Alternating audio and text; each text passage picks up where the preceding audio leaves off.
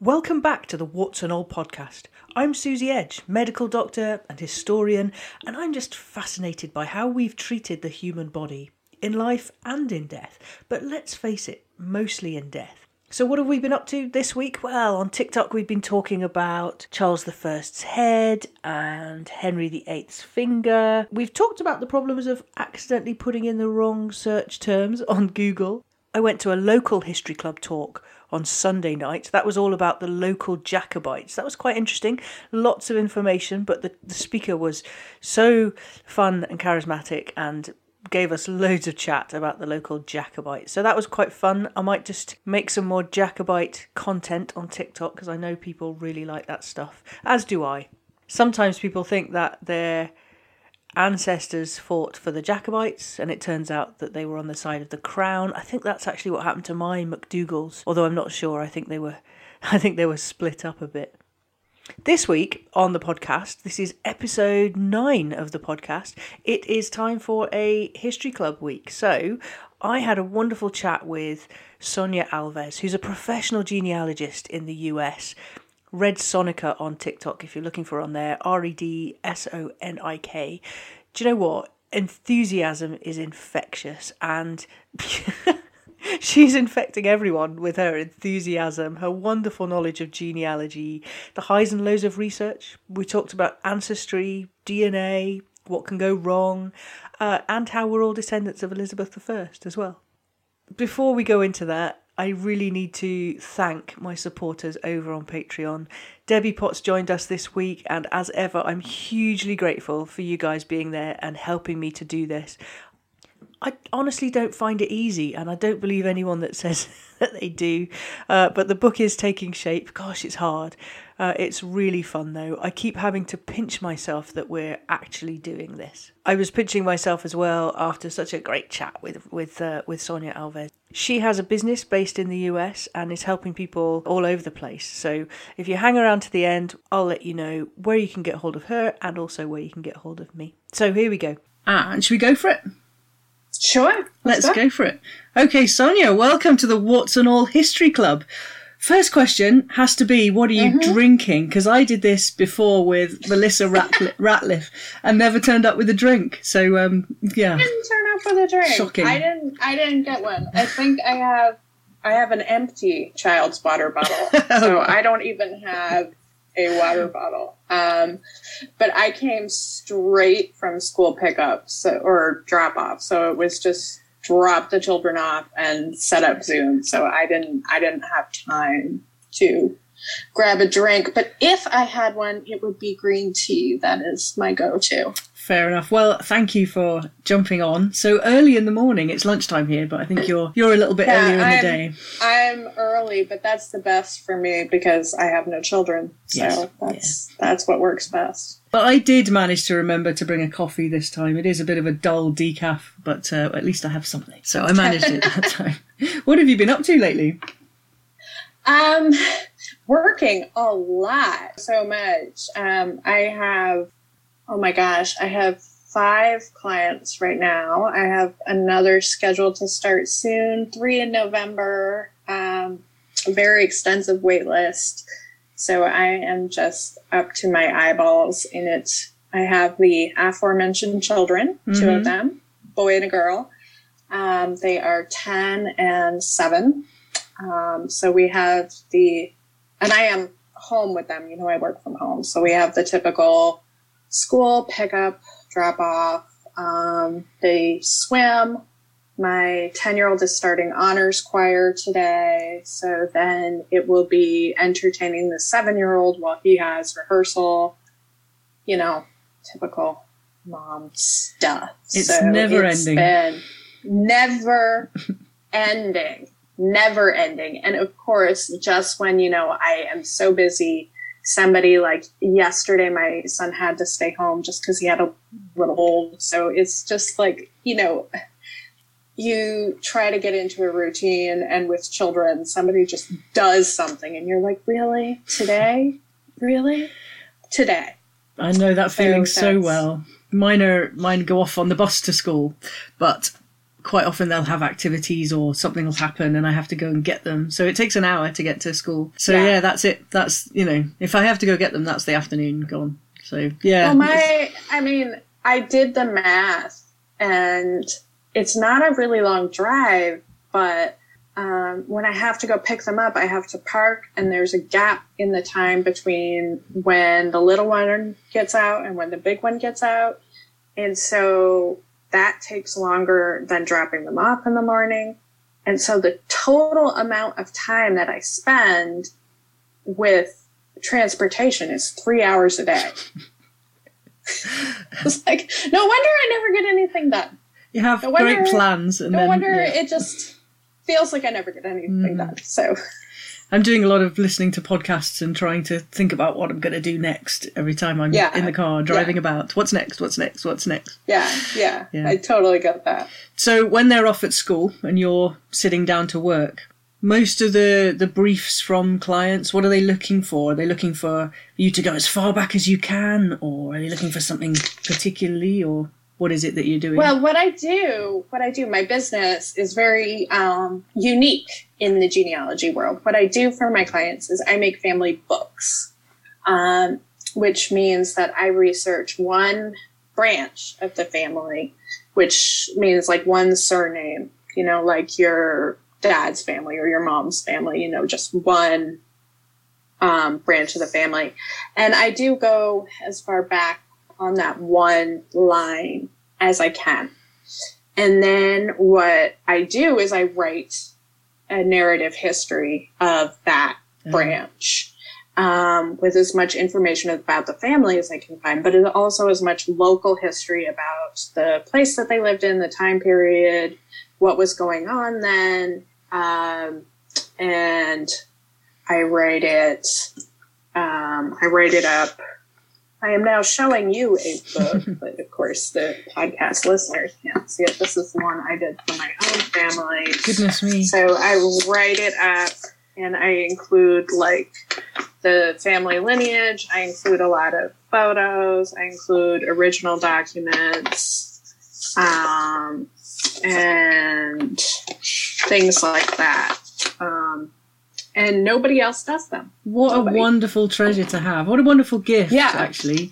Yeah. I can imagine my parents, my mother-in-law being really into having something like that. Yeah, and so no one else does them, but they are a ton of work because not only am I researching your family, but like right now I'm working on 3 books right now. I'm in the writing stage on 1 and the background research stage on 2, which means I finished the family research and now I'm researching like the background, which means for one of them, I am doing research on the Holocaust. On one, I am reading the entire history of Mexico. I'm reading so much actual history in addition to the family research. So it is so much work, but the final product is really satisfying. And my clients have thus far all been very happy with them.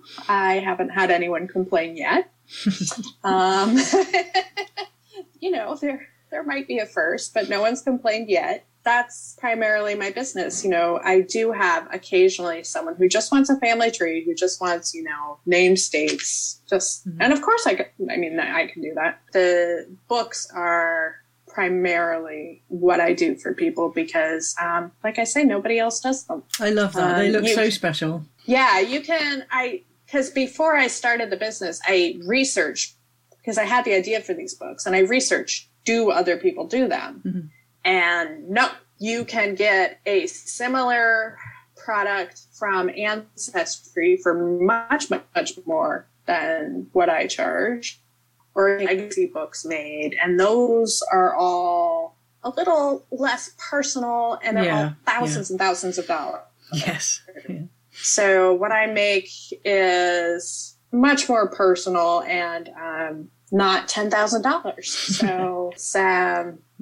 I can see why, but I'd really like to ask what got you into genealogy, becoming professional genealogists, because I have, as a hospital doctor, I wrote my fair share of death certificates. A lot. Yes. As a junior doctor, you write a lot of them. And every time I've written one, I've thought, every single one, I've written it. And I imagine somebody looking back at it in a couple of 100 years and them saying, what did she mean by that? You know? And I have read some doozies. I have absolutely read some. A lot of them are very vague. Mm-hmm. A lot of them are just, you know, the number of ones that I've seen that were just like myocarditis. That's a very common. I have to say that is the most common one that I have seen is myocarditis. Really? That's interesting, isn't it? Yep. It is quite vague though, isn't it? It's incredibly vague. And I'm like, hey, it's not the easiest diagnosis to come to either. Arteriosclerosis would be a... Yeah. Close second. But then there are some that are like real doozies where you're just, I'm thinking about like the car accidents where the accident is very graphically described. In the early days when death certificates were just starting to be written was more around the turn of the century. So you don't even have cars yet, but you've got this guy, one of the more graphic ones I read was a guy who was dragged by a horse. Again, you're like, okay, wow. The accidents are pretty graphic when you read them, especially when you read, because as a doctor, you know that there's the line that says time, mm-hmm. where, you know, onset, you know, how much time it was, you can have days, hours, whatever. Yeah. And when it says instantaneous, you're like, whoa, you sort of... Take a bit of a breath there. I've had a couple where I've had to, not many, but there have been a couple where I've had to take a step back and be like, okay, wow, I'm just gonna go get a drink. That was a lot. But anyway, what got me into genealogy actually was about in 2012, my grandfather died. And when I was growing up, my grandfather told all of these stories about our family history and how we were descended from John Alden of the Mayflower, and Americans will have heard about who that gentleman was, how we could trace the family tree back to Charlemagne because his father had done this huge genealogy. And I was like, bleh. And I thought, you know, Ancestry will give you a free 2-week trial. And I was like, I'm going to blow some holes in this one. This can't possibly be true. You know, everybody thinks that. Mm-hmm. You think you're so fancy, but, you know, I bet you're just like a bunch of hobos. Turns out it's all legit. Oh, goodness. All of the claims were completely true. I was, considering our conversations, I was not expecting you to say that. Nope, completely true.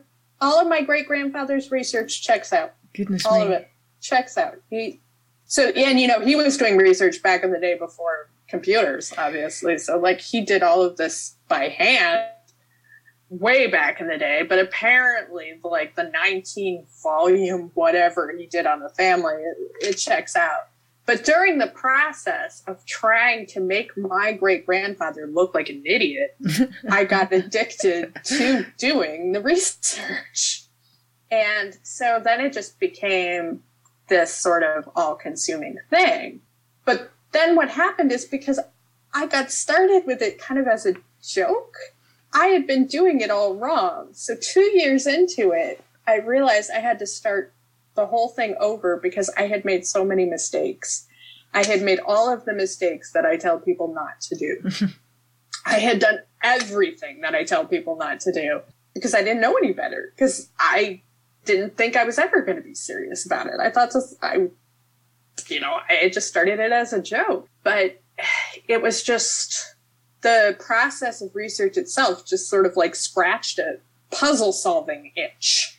You know, I always loved puzzles and that kind of thing. And it was just became obsessive. And so hundreds and hundreds and hundreds of hours working on my own family tree, everyone around me was like, really should make this a business. because you're a crazy person. And I was like, well, yeah, but what am I going to do? Just like make ancestry trees for people? Like nobody, not only to me, didn't seem like anything anybody would want to pay for, but also didn't seem very interesting. And then I had the idea for the books. I was, you know, a while back before, you know, way before I even joined TikTok, I was on genealogy forum on Reddit, and I saw somebody mention that she did work for her own clients, and she made books for them as part of like her package. And I was like, oh, and she showed just, you know, examples of her books. And I was like, I could do something way better than that, because hers were just text, like a rundown of just, you know, like, this is who your ancestors were, and like a blurb. And I was like, I could do something way more interesting than that. And like, I have an art background, like that's what my degree is in. That's what I studied in school. And I was like, I could really, it all comes together. Go in on this. Mm-hmm. Yeah. And so I used my stepfather as a guinea pig, because then I'm not using my own family. I was like, so I did his as my first book. It turned out really well. So his was my sample. And so then I showed that off as, you know, my sample. And my first couple of clients were friends, but it took off fast. It took off really fast. I started the business in July of 2020. And in my first year, I made 10 books. So that's about as fast as a person can work. Yeah. Considering how much time they take to research and write, that is as fast as one human being. Good effort. Can work, yeah. And so now, yeah, like I say, now I'm at the point where there's a legit wait list. So it really, it blew up bigger than I could have expected. So when you look at the history that you had, going back to Charlemagne, I mean, that was done, that was put together before we had Ancestry and these things, which actually seems to me can really muddy the waters, because I hear you talking a fair bit about not relying too much on what you can just see on Ancestry. Yes, can you talk about that a wee bit? Yeah. Well, I talk about not relying too much on things like Ancestry and things like FamilySearch. And when I say that, what I mean is don't rely too much on research that other people have already done. Like what I said is I was looking at my great-grandfather's research, but I was double-checking it, which is what, I think people should do. You know, if you see something, you should always validate it. Because people, when they say they go on Ancestry or they go on FamilySearch, usually what they mean is that they follow Ancestry's, like, hints or FamilySearch's trees. And that is exactly what I did at first, is I followed the hint system on Ancestry, and oh boy, was that, oh my gosh, there were so many mistakes. And I'm not necessarily talking about the side of the tree that my great-grandfather had already researched, but, you know, say my mom's side that nobody had researched before. When you rely on other people's research, or you rely on an algorithm to give you clues, you're not necessarily relying on your own skills, on your own reading comprehension, on your own problem-solving skills to really evaluate the information. And, you know, that's really what you need to do good research. And I say a lot that the only things you need for genealogy are reading comprehension and basic math, because you need to know, can somebody have a baby when they're 75? Sure. And you need to know, can you get married after you die? Because these are mistakes. You would not believe how often I see those two specific mistakes.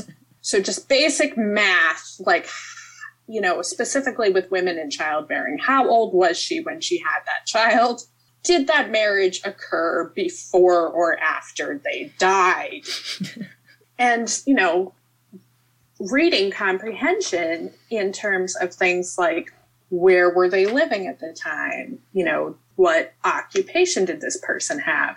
And so often people don't even necessarily look at the original document in front of them. They'll look at just the hint that Ancestry gives them. which will give you sort of an abstract. It'll give you an overview.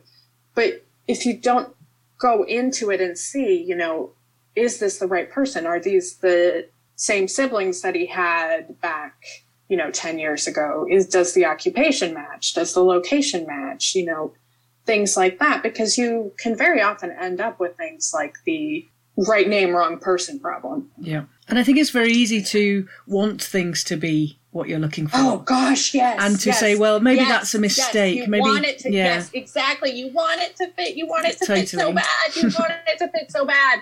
And so you want to, like, shoehorn it in because you're like, if that's the right person, then I can kind of make it work. And then you look into it and, like, on a surface level, like, it maybe works. And you're like, this doesn't seem quite right. And there are kind of like a few discrepancies. And then you look into it and you're like, oh, it really doesn't. Really? No. But when you really look into things, like, I have found the most breakthroughs, like, looking into side relatives, like looking into uncles and cousins and reading wills and things like that, things that people don't usually do because people often get hung up on tracing their direct ancestors. Yeah. And it's like very often you can figure out who your grandfather was by sometimes looking at his other grandchildren. So that would mean looking at your cousins. Like, you know, maybe they mentioned, you know, somebody in a document, or maybe somebody lived with somebody else in a census when, you know, multi-generational homes were much more common even at the beginning of the 20th century. Mm-hmm. So, you know, you have these things fit together. So you really have to look at entire families and not just your own direct ancestors. So when you start doing that and when you see things coming together, one of my most satisfying moments was I was having so much trouble placing this one ancestor's father. I could not figure it out. I knew through a published genealogy who the candidates probably were, but I couldn't figure out which one of the brothers was his dad. And then I was reading through their wills and finally found mention of his name. And so this was like months of pouring through this stuff. And it wasn't even one of my direct ancestors, but it was just finally it clicked. And I was like, ah, so satisfying. It was so satisfying. But that was, you know, when I was a baby genealogist, like really just starting to do the research. You know, I have more moments like that all the time now, but that was one of my first, like, aha, yes, moments. My mother-in-law spends a lot of time on Ancestry, and she's forever getting upset when she finds things that aren't right. So other family members, distant family members, putting names on photographs that she knows are wrong. They're not right. And she gets very upset with that. And it's understandable. Yeah. Yeah. It's all very well. I mean, she knows a lot of it. She's 83. She remembers, you know. Yeah. But an awful lot of people throughout the world might be looking at that and then just taking it as, said. Just as an example for how this can be, I was doing research for a client, was going through, and again, things that seem like they should be right. I was going through this client's tree on Ancestry, and, you know, I was trying to evaluate the ancestors and go through bit by bit and see who the chain of who should be there. Mm-hmm. And there was this one ancestor who seemed, I couldn't figure out who, you know, the next guy should be. And so I always tell people not to look at other people's trees, but I looked up on Ancestry other people's trees just because nothing was coming up. So I thought maybe somebody else has information, because I will do that sometimes, look at it and see if somebody else has records saved, because I'm not gonna copy something down without any records, but sometimes something else will come up and there will be some records. I found something that I could see immediately wasn't true. I could see immediately that it was wrong. Over 2,000 people had it saved. Oh, goodness me. 2,000. 1,000 people had that person saved in their tree as the father of this individual. And I could tell on a glance that it was wrong. So this is why I say, when people say they use Ancestry or Family Search, like, okay, but you can't. And when you rely too much on just one source, you know, like I mentioned, my mom's side of the family is Swedish. Mm-hmm. I used the Swedish National Archives there because Ancestry just doesn't have it. So you say, you know, you get used to using one source. And if you don't know how to just do research in general and how to evaluate information and how to find it, you only know how to hit the search bar in Ancestry. There's a lot that exists that you won't be able to find. Sure. And Find a Grave as well. I've heard you talk about that and the same difficulties in that. Find a Grave. Oh, the bane of my existence. Oh, no. Well, not really the bane of my existence, but I would say that the suggest edits button on Find a Grave is my best friend. That Find a Grave is volunteer run, and most of the volunteers are just, you know, they're amateur genealogists, and there's nothing wrong with that. But Find a Grave was never meant to be a genealogy website. Okay. It was always meant to be a cemetery database. Mm-hmm. And if that's what you keep in mind, if you bear that in mind when you're looking at it, and you are using it to find information about where someone is buried and what their grave is like, it's fantastic. It's wonderful. But if you look at Find a Grave and you're expecting to find information, genealogical information, it's sketchy as hell. Okay. Because they don't have to document anything. They don't have to have any verification. You know, you can suggest edits constantly and people can just say, no, I know better. And it's like, yeah. I have added a lot to Find a Grave. I added my own family members in there, you know, just because I know them. Mm-hmm. And I have taken photos of graves in cemeteries near where my parents live in Vermont, because there's these tiny little cemeteries that nobody's photographed. And if anybody ever sends me any edits to those graves, I approve it, because I figure they know. I don't know. They've gone to the trouble. Yeah. They've probably done the research on that individual. I just took a picture. You know, that's something you need to do in genealogy in general, is just ask yourself, you know, what was the source intended to do? Yeah. You know, like what was this information intended for? And then what was the census intended for? The census was, you know, like if you're looking at the census and trying to estimate somebody's birth date, well, the census was never intended to give you accurate birth information. That's, you know, an important thing to keep in mind with any source, is to think about what the source was used for. So Find a Grave is awesome if you bear in mind that it's only supposed to be for looking at the grave. But if you are trying to use Find a Grave to find biographical information, it's a mess. So I see you replying to quite a lot of misconceptions over on TikTok. And so what do you fight against the most? What do you find, what frustrates you the most about people's ideas when it comes to genealogy research? The one that I fight against the most has absolutely got to be, the one that comes up over and over and over and over and over again, has got to be about DNA. Yeah. Genealogy. Yeah. Has got to be about the concept of ethnicity testing, which is not great science. When you're looking at doing DNA genealogy, and you're looking at how the science of that works, the science is there to match your DNA against another human being who's alive. And you want to see, are you related? That science is great. But when you, first of all, look at the concept of what does ethnicity mean in the first place, that is a very hazy thing. And secondly, trying to define that in terms of DNA, that gets even more complicated. And then if you want to talk about, okay, so first you've defined what is ethnicity. Secondly, you've defined how you want to break that down in terms of DNA. Well, Then you get to the fact that the type of DNA that is used for DNA testing only holds about 7 generations of information. So then how accurate is that? So it's not great science. And then you get to the fact that you have to have a sample population to test against. Absolutely. You have to be able to match, does your DNA match these other people of the same ethnicity that you're talking about?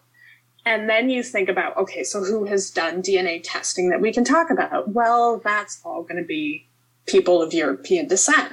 So then you get into the fact that people want to test for other things. People who are indigenous want to test. People who are in the United States who are the descendants of enslaved people want to test, see where they come from. And the sample populations aren't there for that. Mm-hmm. Yep.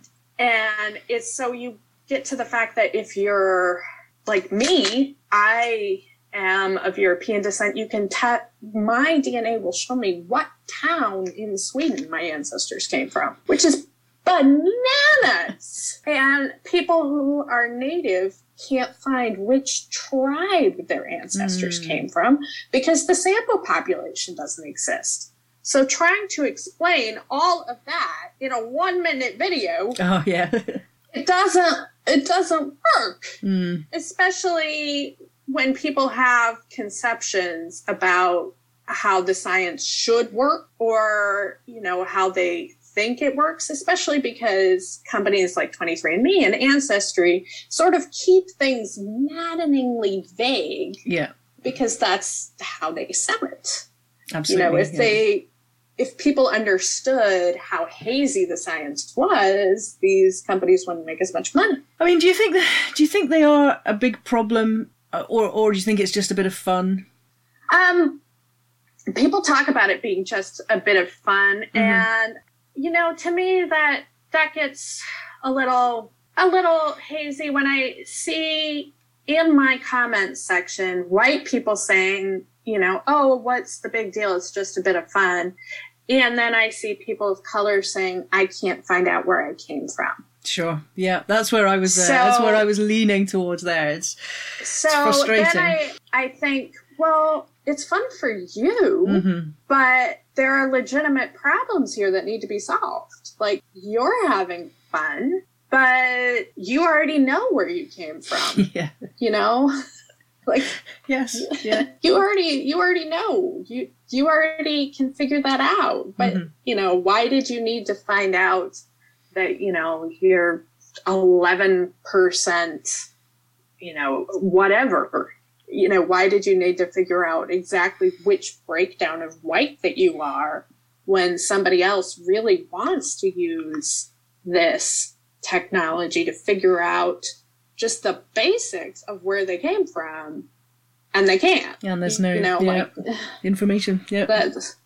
So that to me is very frustrating. Again, that's one of those things where I post about that, and inevitably I will get like comment after comment where people will give me their entire genetic breakdown, and I'm like, I think you missed the point. Yeah, it's very difficult to get that sort of nuance across in a 1-minute video, and it really is. It's hard. It really is. And as you said, you know, as we were talking about TikTok before we started recording, and the comments very often are, you know, people haven't read the other comments, or it's not about the video. Well, yeah, they haven't read the other comments, and it's just, you know, and also people who didn't necessarily get the point of the video and just leave a comment for the sake of leaving a comment. Yeah. And, you know, that's fine when your audience is 10 people. When you start gaining more followers and you get scores of them, it just becomes like, you know, okay, all right, fine. Don't be discouraged, though, because I do think I've learned loads from your videos, particularly the DNA chat. It's good, though, because the other side of that, though, is, of course, once you sift through that, there are also more and more really great comments. Like, somebody asked a question that I couldn't answer the other day, and just this morning I noticed that somebody else provided links to that person's question. And I was like, oh, that's great. That's awesome. So hopefully, you know, like that person will be able to get some help from that. So, you know, the upside, of course, is that, you know, more and more helpful comments get left and more encouraging things get left. It's just sifting through it. Yes. Yeah. It's just that process. So in the past, years ago, I dabbled in looking at my own family tree. No royals so far, but I have been really lucky. Well, every person of European descent is allegedly related to Charlemagne, so you know you've got some. They're there. I was just laughing at that comment I just made. No royals, because we laugh together all the time about this comment that we always get. I make videos about royal families, and I always get that's my relative, and that's quite funny. But just before I came on to talk to you, I made a video which mentioned Henry VIII, and somebody went in the comments and said, did you watch the programme that was on in the UK last night, Who Do You Think You Are? Do you have a similar programme? No, we do have Who Do You Think You Are. You get that. Okay. Here. So one of our young comedians, Josh Widdicombe, was on there last night, and his was hilarious because there were so many well-known figures in his past and his, not his past, but his ancestry. Going back, I think, I've not watched the last 20 minutes, but I have a sneaky feeling it's going to end up at Henry VIII. And so that made me laugh a little bit because obviously some people can actually say for sure, this is where I come from. But nobody is actually a direct descendant of Henry VIII. Or they'd be on the throne, I guess. But I've been really lucky, it comes back to what you were saying. But I actually in one of my TikToks made a joke about the Descendants of Elizabeth I Society because she didn't have any children.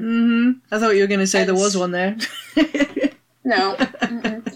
But then somebody came in and legitimately, I don't think this person knew that Elizabeth didn't have any children, and was like saying that they were descended from Henry VIII or Elizabeth I. And I was like, oh, wow, somebody gave you bad information. Well, this is the problem is, of course, all the rumours. So Elizabeth I, you know, it's people saying that she had a child with Dudley, I think. And so there will always be people who want to claim that. So many people will say, I am descended from so-and-so via an illegitimate child. Yes. And it's never true. Well, and how can you prove that? This is one of the errors that I found in my own family tree, is that my maiden name is Buckingham. Our first ancestor in the United States was this dude named Thomas Buckingham. And he came, you know, from England. And there was on Ancestry a link from him to the Dukes of Buckingham via an illegitimate child. However, anybody who knows British history, which is not most Americans, will know that the Dukes of Buckingham, their actual surname was Stafford. They invented this illegitimate child to make a link. This illegitimate child didn't exist. I did the research. And this is one of the mistakes that I was talking about that I made when I was just doing this for fun, is I was like, oh, wow. And then he was related to the Dukes of Buckingham. And then I went back and did the research and went into the family of the Dukes of Buckingham, and I was like, I can't find any mention of this bastard son named George anywhere. And so then I went back up the other direction. I was like, I can't find any evidence that this guy's dad was named George. And so it was like, this person literally didn't exist and was created because the family of Thomas Buckingham wanted to feel fancy. I could completely understand how that would happen because, yeah, all of them, they were like, they had their name and then they were the Duke of Earl of something else, and the names they would stick, and that would be, and it would be very easy to fabricate. You know, and I appreciate that because sometimes before I got married, people who knew British history would like look at me like I had personally killed the princes in the Tower. So I did not. Also, I did not build Buckingham Palace. Oh. So, nor am I related to anyone who did because my ancestors immigrated before it was built. So Everyone who teased me in middle school, no. That's a shame. Sorry. My ancestors were just like nobodies. They were just like some dudes. I actually quite enjoy the fact that when I look back through mine, I haven't gone back that far, but it's farm labourer on the same farm, farm labourer. And I'm really lucky. And it goes back to what you were saying earlier about there being the information there, because right. In Scotland, it is there and it's readily accessible. It's nice and easy to find. But what have you found to be the most difficult things to find? I know you were talking about not knowing much about where to go in Nicaragua, I think was a question that you had. Nicaragua, so. Yeah. No. Cuba is impossible. Okay. You cannot get anything in Cuba because FamilySearch is run by the Mormons, who will send their missionaries everywhere on earth to go and digitize records. Yep. But you obviously can't get into Cuba. So that hasn't been done. And they haven't done it themselves. So there's that. So you can't like go on to like FamilySearch.Cuba or whatever the equivalent. There's no Cuban site. Mm-hmm. Their records haven't been kept on a national level ever. They're only on the local level. And they're kept in the church parish. So to find your ancestors' record, you need to know the town that they lived in and the church parish that they went to, and you need to go in person. Fair enough. So I had a client whose family was from Cuba, and before I knew about this, I was like, yeah, I'll try to find your... Oh, oh dear. But I was stubborn.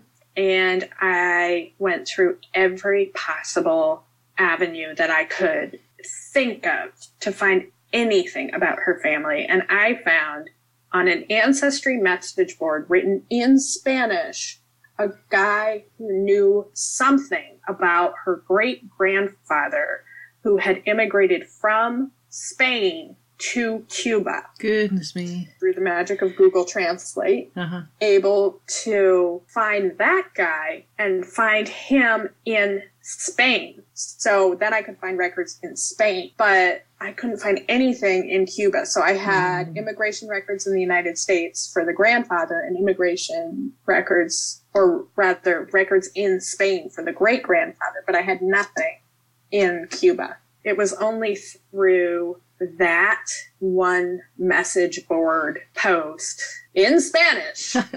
Great tenacity, though, to find that. Yeah.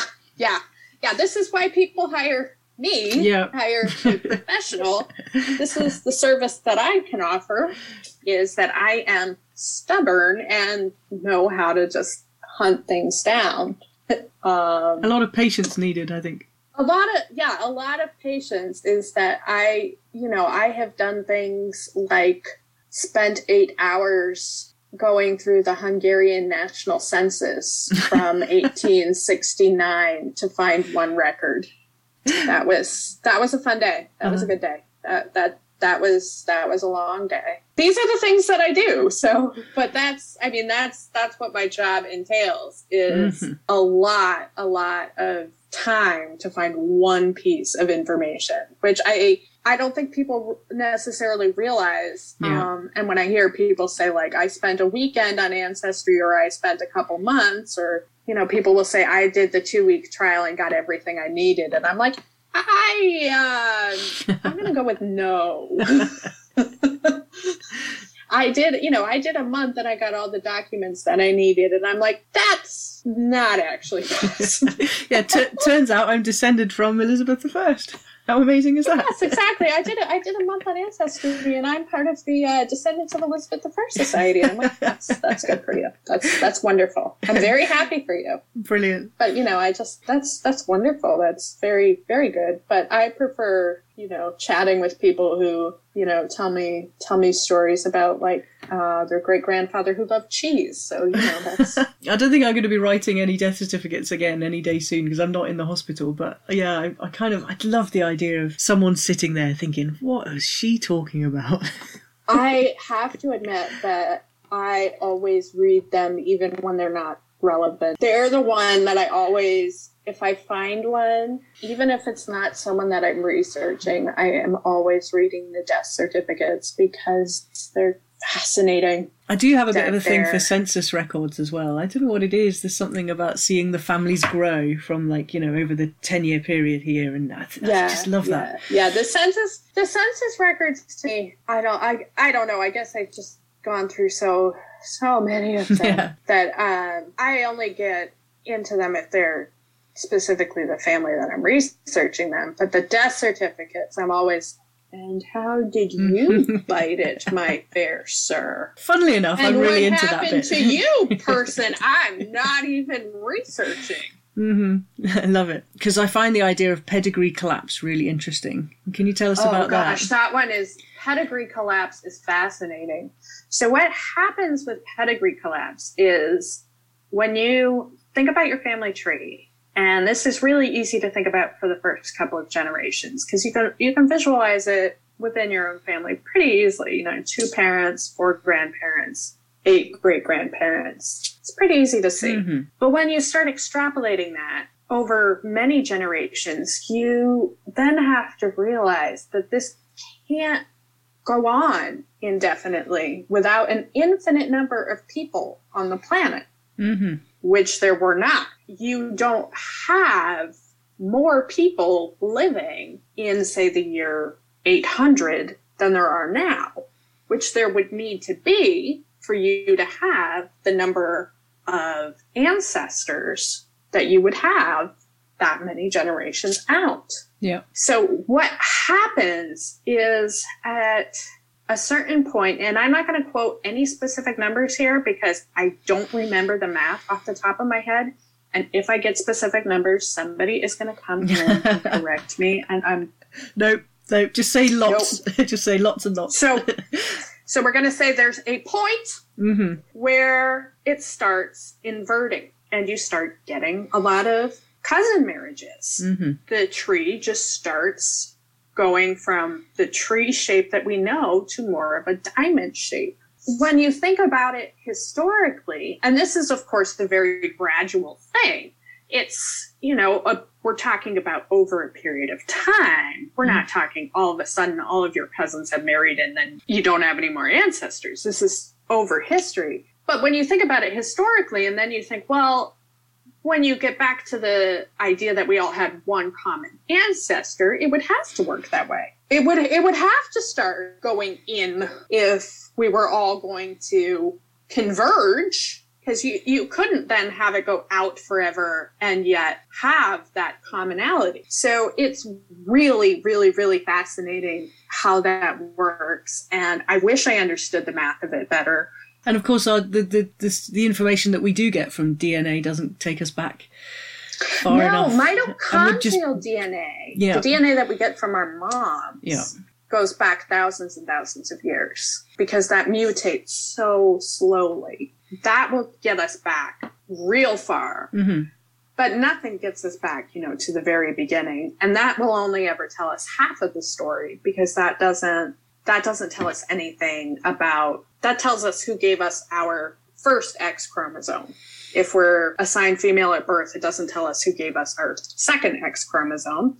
And if you're assigned male at birth, it doesn't tell you who gave you anything about who gave you your wife. Mm-hmm. So fascinating. So it only tells who, you know, who was the egg donor. And that's really, really fascinating to think about, like that my mitochondrial DNA is the same as my mother's, is the same as her mother's, is the same as my daughter's, you know, that's really, really fascinating to think about. Nothing goes back to the very beginning, and there's nothing that tells the full story because the autosomal DNA, which is the combination, only holds 7 or 8 generations of information. So when you're looking through the records that you look at, is there anything that you really wish we were better at recording? Is there anything that you sort of think, well, why didn't they ever take a note of this or that? Do I wish that they were better at recording? Oh, that's a really good question. We hadn't talked about it before, so I've thrown it at you a bit. Why they did anything? Ah, okay. I wish that I could go back and ask. There are many places where I would like to time travel and go, excuse me, sir, why? Brilliant. Why? That's very much what I would like to know. I know that historians always recommend that people keep a journal for this reason, and I am horribly bad at it myself, but I do try to, you know, should we survive COVID and climate change and everything else, you know, enlighten my potential descendants somehow, but I'm just as bad at it as my own ancestors were. They'll be just as befuddled by me, probably. My dad wrote a book about his life, or at least he hadn't finished it. He was writing it when he passed away last year. Oh. And I open it at the moment, it makes me a bit sad, but I think at some point it would be really good to sit down and, because I think he put a lot of that into there, and it does make so much sense, because I think there's a lot of things that I'll learn about how we ended up where we did and his through because of his life. So yeah, it'd be good to have a look at that, and I think there might be some wise. My grandmother wrote a sort of fictionalized version of part of her life story. The thing is about that that's really funny is that English is not her first language, and she's a terrible writer. So it's so sweet, and I have it. But it's like I haven't read it like as a book because I got through a little bit of it, and I'm like, oh, Nana, I see why this was never published. This was a thing that you did. But, you know, it was, it was very sweet, and she sometimes visits me in the form of birds. So I'm looking out my window to see if any birds are about to start sassing me. But no, maybe she doesn't want to be on air. She'll come afterwards. No, she'll come later. She'll come later to yell at me. Mm-hmm. So this is the point in the Warts and All History Club where I ask my guests, if you were going to meet up with all our listeners and followers and bring a history book or a movie or a podcast to share, what would you bring along? What would you like to share with us? Amadeus. No question. Okay. No question. That has been my favorite movie since I was 8 years old. I was a strange child. No comment. I wore out a copy of it to the point where I asked my grandfather to make me another copy, and he said, no, you need to watch another movie. Oh, no. VHS, presumably. On VHS, because you could wear those out, 80s. Couldn't you? It was the 80s. Yeah. Oh, yeah, you could wear them out. I've we sort of had a collection. We kept them and went back to look. Oh, this will be fun. And we couldn't actually see any of it, even though we had a player, because it was all like, yeah, that's probably because I watched this movie 5 million times in the 90s. Yeah. Well, now I have the director's cut on DVD, and I have it downloaded on, you know, Apple Movies on my iPad. It's my all-time favorite. It's my favorite. It's, you know, my comfort movie where, you know, I just need something in the background or just something to have to zone out for a little bit. So yeah, you know, let's kill Mozart again. that's where I'm at. Ooh, you've got me thinking now. I haven't done a Mozart video. Well, his death is great. Yeah, I forgot. I had looked into it a while ago. Awesome. Yes, I'm going to. Right, I shall do that. I shall order in some popcorn, and when the club finally gets together, we can sit down and watch that together. I have been so fascinated by your videos, and also being able to chat a little bit more about the various aspects of what it is that you do. And I really appreciate you coming on to have a chat. It's been great. Yeah, this has been awesome. Thank you for having me. I'm going to have some show notes on my website at susieedge.com. And so I'll pop on there your details and your business details, your website, where everybody can find you. But in the meantime, just listening to the podcast, where will people be able to find you?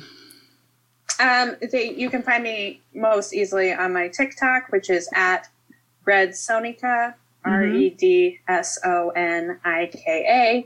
And my website is Founding Mothers Genealogy, all one word. And yeah, those are the two places to find me. I experimented with other social media for my business, and nothing else took off.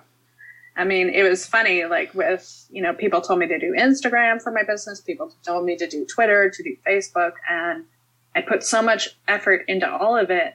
And what kept happening is I found other genealogists, but no potential clients. Yes, absolutely. And I was like, that's great. Yeah, it's not what you need. Not what I need. And so I just kind of, my accounts on all of those are very stagnant. So the places to find me are TikTok or just my business website. But if somebody wanted you to help with their family search or was interested in one of your amazing looking books, you've got a bit of a waiting list at the moment? I do have a wait list, but you should absolutely get in touch with me. Just go to my website.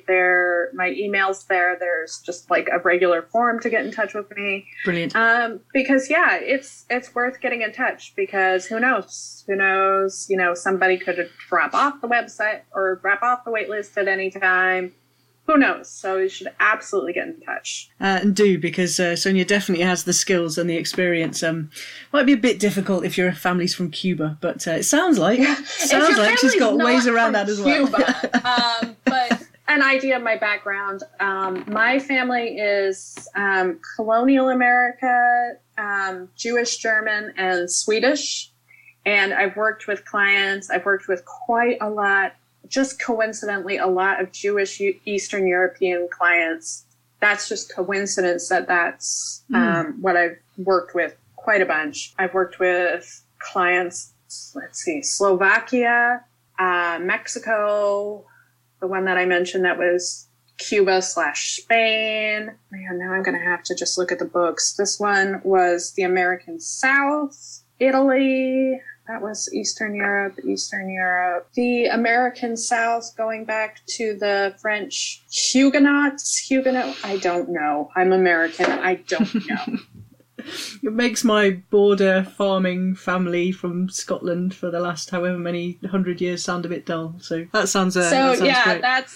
Those are the things that I've already worked with, and I'm always happy to learn new things. I'm always happy to research new places, learn new things.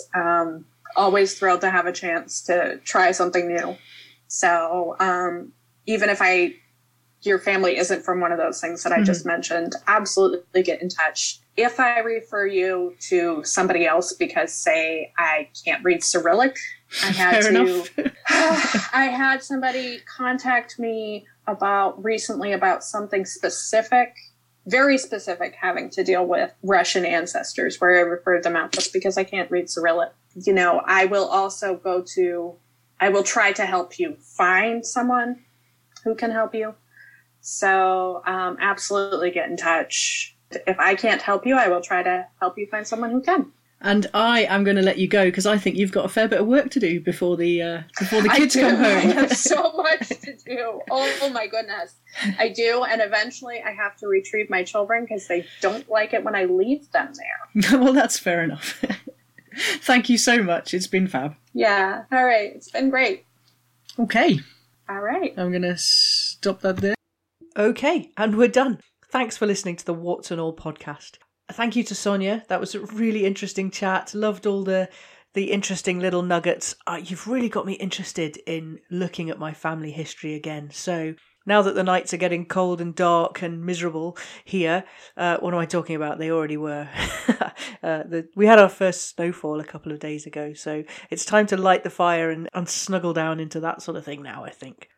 What's coming next for the Warts and All podcast? Well, I've got a choice. I've got a list. Maybe you can say which one you'd like. I've got on my list, what is there? There's the story of Burke and Hare. There's the plague, the Black Death. I'm going to look at how the people on the Titanic and the White Ship disaster met their end in the cold waters. So lots of physiology and medical stuff in that one to come. And if you like any of those or something else, then just give me a shout and I'll see what I can do. You can check out Sonia's website, foundingmothersgenealogy.com, if you're interested in her doing some research for you or helping you with something, then give her a shout. Please do. Now, if you want to get in touch with me, you can find me at my website, susieedge.com, and from there are all the links to all the other things going on. But directly, you can go to TikTok at Susie Edge, Twitter at Susie Edge, Instagram at suze.edge, And I'll put some show notes from this episode onto susieedge.com. This has been the What's an Old Podcast, written and produced by me, Susie Edge, with the artwork by Catherine Edge. I'm going to be on holiday with my family next week, so we'll maybe see you the following Friday. Bye for now.